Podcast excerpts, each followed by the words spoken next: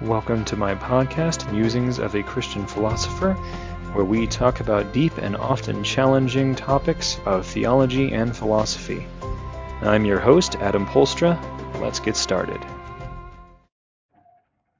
Hello, listeners. Today I've been thinking about another fairly specific religious topic, specifically religious Christian topic, but it certainly bleeds out into the rest of the world as well the secular world, the atheistic world. So let's dive right in. Scapegoat Satan. That's kind of the springboard for where I've been going this last couple of days. So, what do I mean by scapegoat Satan? Oh, says the mother who's been going through some difficult times, maybe financially, maybe with her children. Satan's really fighting me on this one. A lot of Christian mothers will talk like this. Or the dad who just lost his job. Satan is having a heyday in my life right now. And other similar examples. Oh, says the parent to their child, it's not that you've been irresponsible, you're just being opposed by the bad spirits, or that's not what they would say, but by the demons or something like that. Now, first of all, I just want to point out that while Satan as a character or, you know, as a literal being in the universe, he certainly is brought to us through the Bible. Now, some of the things that are said about Satan, or at least the word Satan, are fairly misunderstood, such as when Jesus told Peter Get thee behind me, Satan. He wasn't calling him a demon. He wasn't calling him the devil of hell. He was calling him opposition. He was saying, You're coming against me and my mission. Get out of my way. That's what the word means in its specific context there. But yet at the same time, Lucifer, the enemy of our souls, other references to a specific devil of hell, as well as demons, is very often brought up. Now, here's what we do not see in the Bible. The Israelites made a golden calf and began worshiping it because Satan tempted them. Or we don't see David went to bed with Bathsheba and then had his husband, her husband Uriah killed because Satan tempted him. Now, in the New Testament, we do see things like do not allow Satan to tempt you, or God will not allow you to be tempted beyond what you can handle. That kind of argues the contrary. There are certainly some biblical precedents for this whole idea of, oh, I'm going through things because Satan is blah, blah, blah. Now, the problem that I have with this is, first of all, that it doesn't really have a whole lot of scriptural backing. Not that it, again, has none. But what it is really doing intellectually is a great deal more dangerous. Let's, for example, turn towards a more casual or secular kind of outlook on things. The way that people use language in other circumstances. For example, you maybe had a really poor upbringing, bad, bad abusive parents, right? You know, it's a topic that I bring up fairly often. This is something even I caught myself saying just the other day. Oh, bad parenting happens. Does it? This is the way a lot of people will talk, right? Oh, that just happens. Oh, this just happens. Or, you know, some something in the environment, perhaps the economy is really causing you stress right now. If you're not particularly religious or just not one of the scapegoat Satan kind of people, you might not say, oh, Satan's having a heyday. You might say, oh, you know, economic downturns just happen or something like that. Do they? Do they really? Fact is, no. They do not just happen. People are making specific decisions, and yeah, they might be a large portion of decisions, a huge majority of people making particularly bad decisions. It might be the government making decisions in a specific direction. The point is, these things, there, there are things that just happen, yes.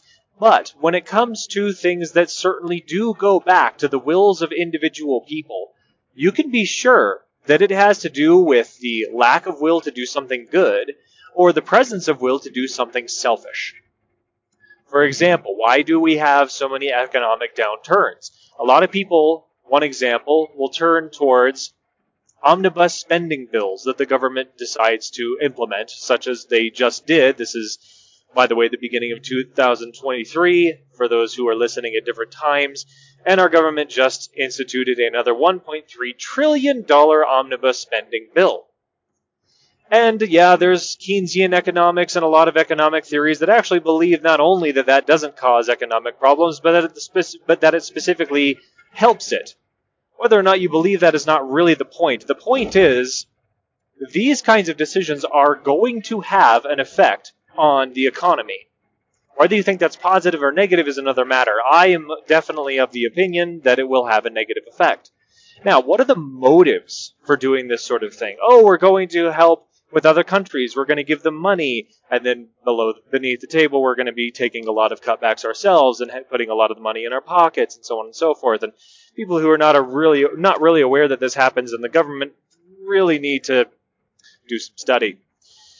Listen to people who know what the heck they're talking about. Anyway, the main point that I'm getting to. Let's move away from government for a second and use a different example. People who buy frivolous things maybe they have children who are whining at them, and instead of really talking to them about living civilly in their family unit, they just want to get rid of the yelling and screaming, so they buy something for their child. Or they don't really need the new car, but they're getting kind of tired of the old one. It's still working totally fine.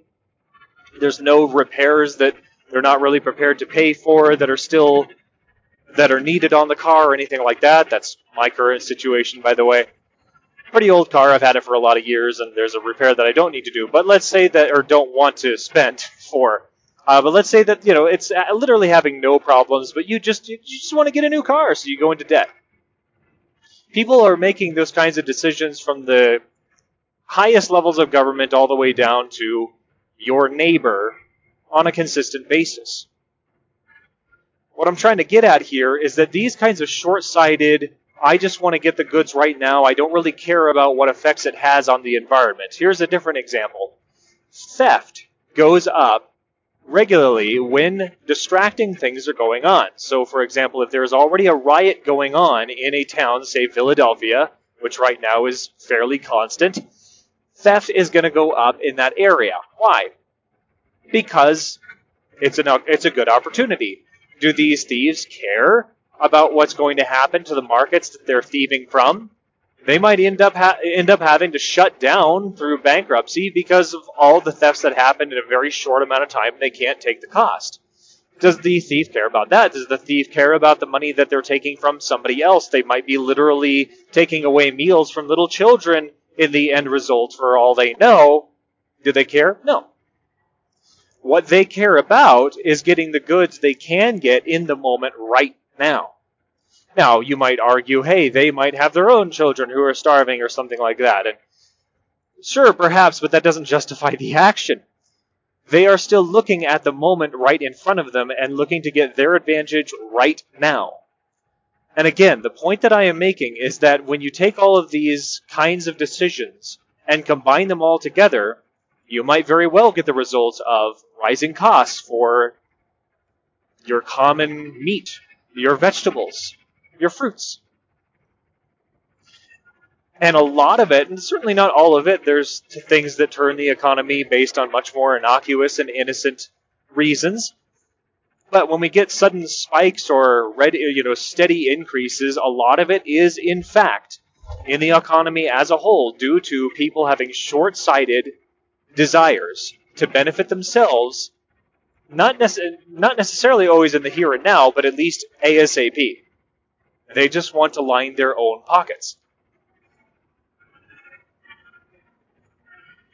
So, what I'm trying to get at here is the more you understand how the world works, unless there is something that just kind of happened, like the movement of tectonic plates causing an earthquake or a volcano erupting or a really horrible storm. Maybe it flooded in your area. If it's not something like that, things don't just happen. People are making specific decisions that cascade down sometimes a very long and complicated chain of events. This decision results in that person making that decision, and that person making that decision, and that person making that decision, and it trickles down all the way to you. And not all of those decisions may necessarily be immoral or short sighted or selfish, but some of them will be. And the result of that, even including those who may have made their decisions very responsibly, very compre- or, uh, competently, it's still going to result in you having a harder time today. But back to the first examples, bad parenting doesn't just happen. That was my own mistake. No. People are making specific decisions. Even if those decisions are to avoid suffering that they don't want to face. You could go back to the thieves during a riot. Why do they do it during a riot and they don't do it in broad daylight where there's a when there's a cop around and there's a bunch of other people witnessing? Because they would face consequences. Not because they don't want to do it if they were given the opportunity, but because the consequences are right in front of their faces. In like manner, if a parent is abusing their child, is it because they don't know that it's wrong? Well, they might not allow themselves to fully be aware of that fact, but they certainly are aware most abusive parents are not going to enact their abuse in public where there's a bunch of people watching, especially if there is an authority figure. They more or less do exactly the same thing. They are merely avoiding consequences. That is a decision as well.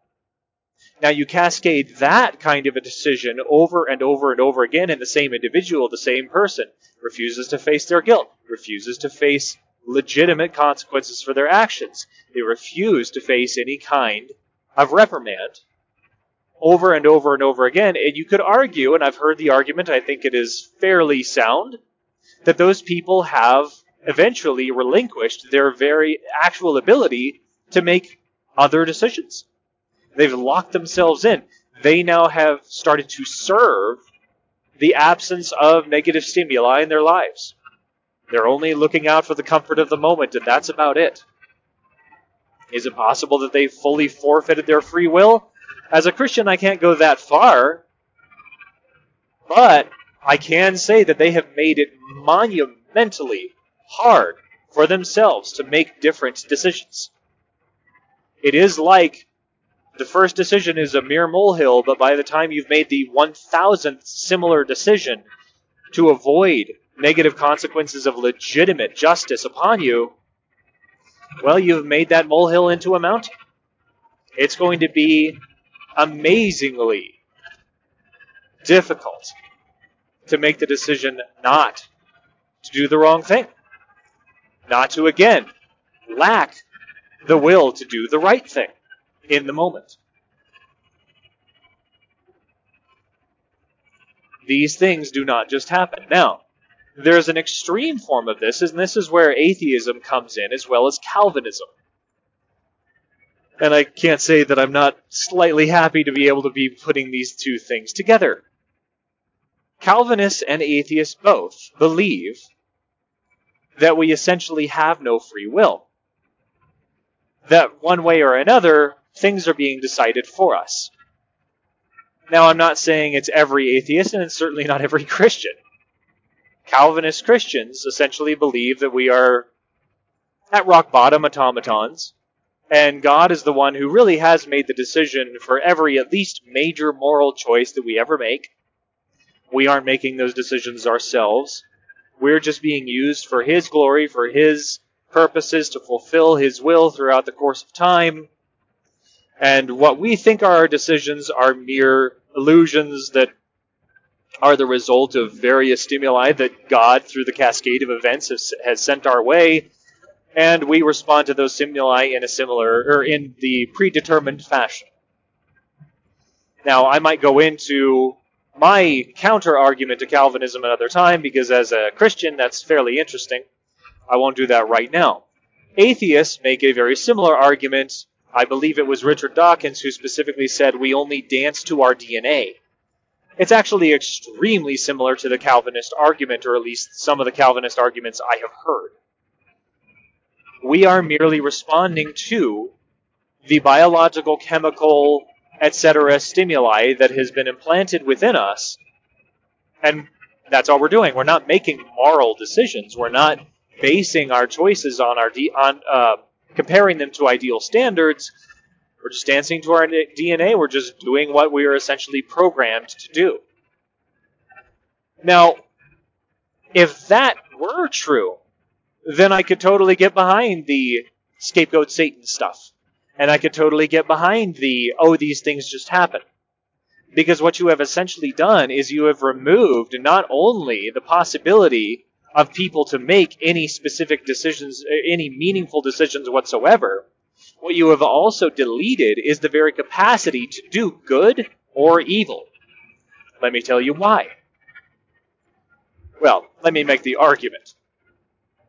Let's say that you have a horrible situation. There's a girl who is a slave, and the family that has captured her, or has captured her and is using her for their services,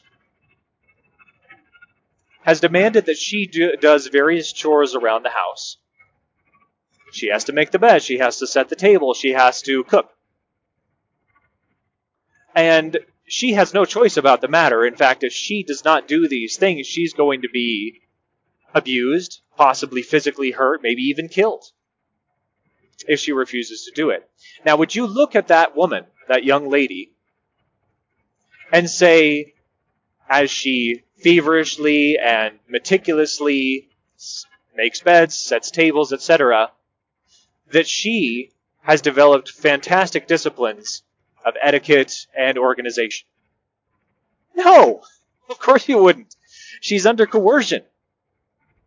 If she doesn't do those things, she's going to be punished. In fact, if you rescued that woman from that situation, she might, in a sigh of, with a sigh of relief, stop doing all of those things, and it might be extremely difficult to convince her to have any sort of discipline in that area because, frankly, she's going to have PTSD if she does. That's going to take a long time to get her back around to the point where she can actually legitimately have those disciplines in her life. But you're not going to say while she's doing it while enslaved and under coercion that she's developing these disciplines like some ideal, wonderful, traditional woman. Heck no. Or if you have somebody who's in, in captivity and he's deprived of food, and maybe he started out fairly overweight and now he's getting skinny, do you congratulate him? Oh, you've lost so much weight. Good for you. Well done. No! He's being deprived of food. He doesn't have a choice in the matter. He might be practically starving, but being starved, again, in a coercive environment. In other words, we don't consider somebody to have fine etiquette or to have good dietary choices if they are forced to do it. We don't even believe that. We don't have that in our common parlance. Now, if and of course we have to know these facts, right? We have to know that it's not a situation of coercion, and that can be hard to suss out. But if we know for a fact that a person has chosen a certain discipline because they chose it, not because they were under some specific pressure or discipline to do it, but because they chose it, then we do, in fact, consider them to have good habits.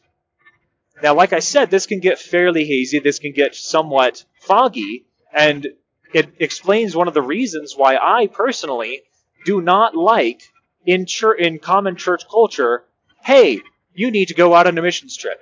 You need to volunteer at church. You need to read your Bible every day. You need to pray every day. To, quote, be a good Christian. The reason is that is not a situation of full coercion, but it is a situation of what we could call very strong incentive by people who, quote, have the authority to tell you what it is to be a good Christian. I grew up around these people. I never really got involved myself, and it was because I had this kind of bad taste about it. I grew up around these people, and they're trying to, they're getting involved in this, volunteering in that, going out on this missions trip, doing this and that and that and that. And now, as an adult, I'm looking for these people, wondering what happened. And now, granted, not all of them. I think some of them genuinely wanted to do these things, did them honestly, and they did receive benefits from it. And then you have a number of others who not only essentially just kind of fell off the bandwagon, you can't even find them anymore, you don't know where they are, who they are anymore, but some of them very clearly have just gone off the deep end. What good was their good Christianing? See, I have nothing against those activities in and of themselves. I in themselves. I do have a problem with those activities under the strong incentive of essentially being told, whether or not it's with words, essentially being told this is what it takes to be a good Christian. You're sapping a large portion of personal will out of the situation. Now, I'm not saying I know how to reform this, this situation. I'm not saying that there's a better way to do it necessarily. I'm just saying that's why I didn't do it, because I knew that I would only be doing it if I ever did it with that specific motive. Because, check mark, it makes me a good Christian. Some people who are doing these things, and I've made the quote before, Malcolm Muggeridge said, Public benevolence is never a replacement for private virtue. Some of these people who are volunteering this and organizing that and involved in this charity, if you saw them at home, you would be absolutely horrified. Thinking they already have it made, quote, as a Christian, they perhaps think that they can just do whatever they want at home. They can bully, they can yell, they can insult, they can scream, they can call names, and maybe even hit people because they already do they already have their check marks. They already have their boxes filled for being quote a good Christian.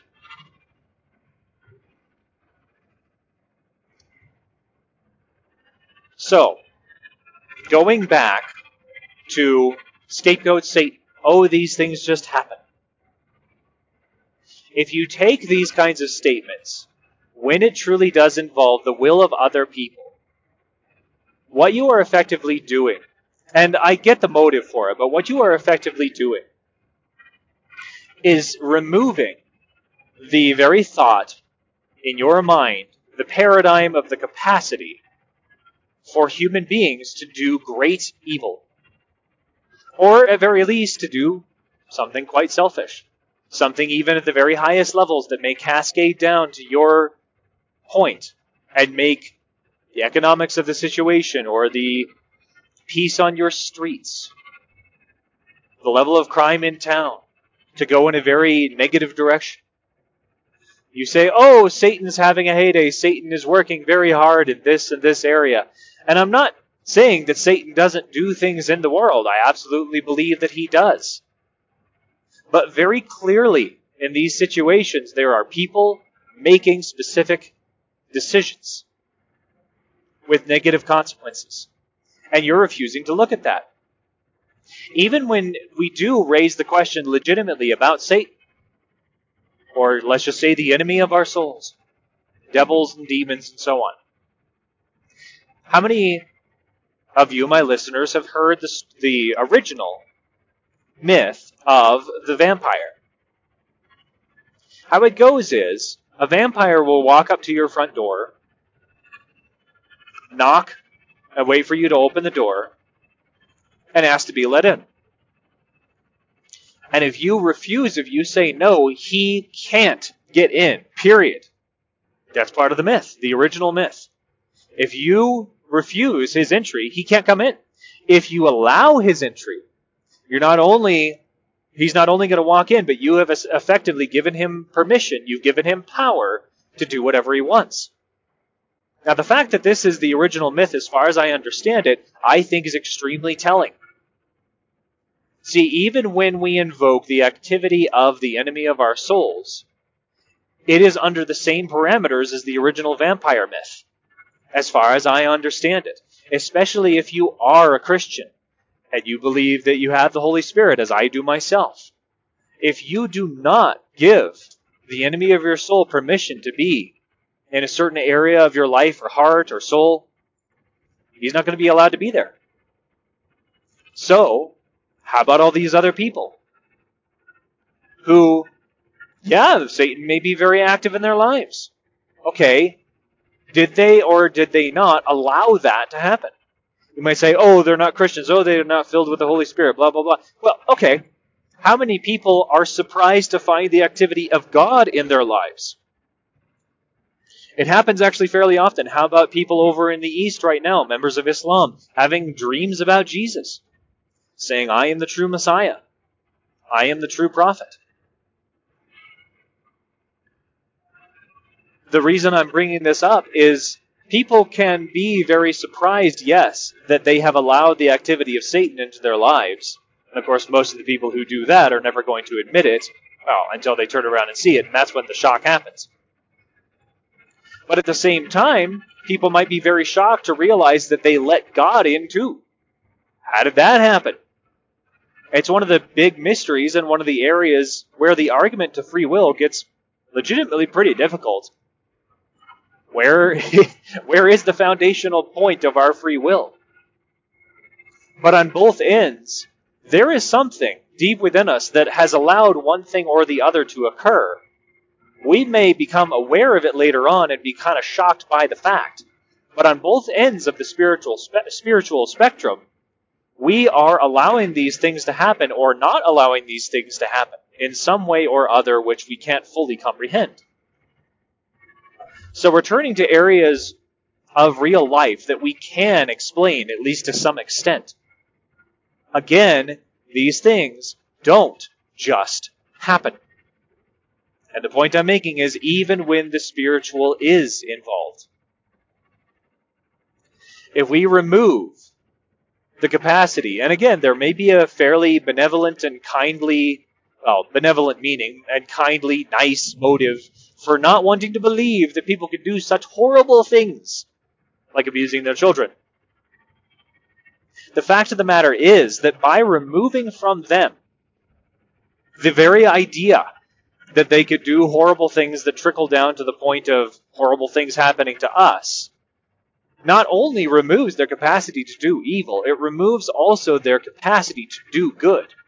Because what you have effectively done is removed the free will of an individual. If you're going to invoke free will, you cannot only invoke the ability to choose to do good, you have to include the ability to do evil. This goes back to the more metaphysical and existential kind of arguments about where evil comes from. Well, as a Christian, I believe there is a God and he is good. And if there is such a thing as a God with the nature of good, and his nature is the very definition of good, then there has to be that which is not. That which is the absence of that. This is simply logical. Now, that doesn't mean that that opposite of good has to have the ability to be enacted. But as we just went through, in order for good to be really, really good itself, for virtue to be virtuous, it must be chosen. Without the choice, it's just coercion. Without the choice, it can't be good in the true sense. So, like I said, just because there is an existence of good and an, and its opposite, which we call evil, doesn't mean people have to be able to choose it. But if God wanted to extend virtue in the universe, then he would have had to have made beings that can choose. They would have to have the ability to choose God or not God, which is really essentially the same as saying choose the good nature or choose not the good nature. And what do we call not the good nature? Well, that would be evil. So we have to have free will, not just for the possibility of evil, but for the possibility of genuine virtue and good.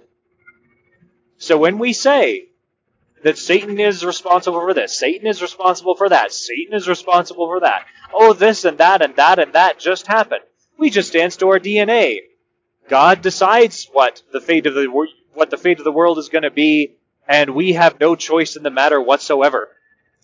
What you are really doing is you are taking away part of the essential nature of what it means to be human. You are removing humanity from humanity. Now, that's not, I am not arguing that we, when Christians go to heaven, and everybody who has had fidelity to God goes to heaven, that we're going to still have the temptation to do evil. I would argue, yes, that I think we might still, theoretically at least, have the ability to do evil. I think it's even argue, arguable that God has the, quote, ability to do evil. But as I've argued in previous podcasts, if God did that, then he would be being, not God. Would he blip himself out of existence? I don't really know, but I don't think either that that is an option nor that it is really any kind of a possibility. I've seen video games that get this.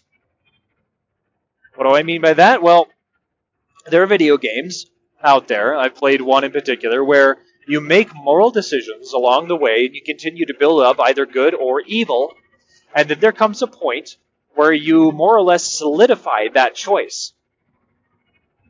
And when you come, it's kind of back to the original source of this character's superpower, and he taps into it again. And if you've chosen to do good, you lock it. You are a good person for the rest of the game. If you've done evil the entire time, you lock that into place and you do evil for the rest of the game. What I'm getting at is that I think the real transition into heaven is not removing our capacity to do evil, not removing our free will. It solidifies the fact that, or I think personally, that going to heaven will solidify our choice to do good, to have fidelity to God, and the temptation, the illusion of desirability for the opposite of that will simply no longer be there. We talk about our eyes being opened. I think that is essentially what will happen. We're going to see the sham that temptation always really was. Go back to the Garden of Eden. Did Adam and Eve simply get forced or coerced by God or the serpent to do what God specifically told them not to do, or did they choose to do it? It specifically points out when Eve saw that the fruit was desirable and good for food, she took of it and ate it. And we don't know exactly what Adam's motive was, but I can't imagine that it was anything much less, hmm, shall we say, short sighted than that. If we take away from ourselves the right, the capacity, or just the paradigm and idea that we can make free choices, and that means that we really can do great good and we can do great evil. If we remove that from the picture, we remove humanity itself. So, that's all I had today. I hope you all found it interesting as always. Signing off for now.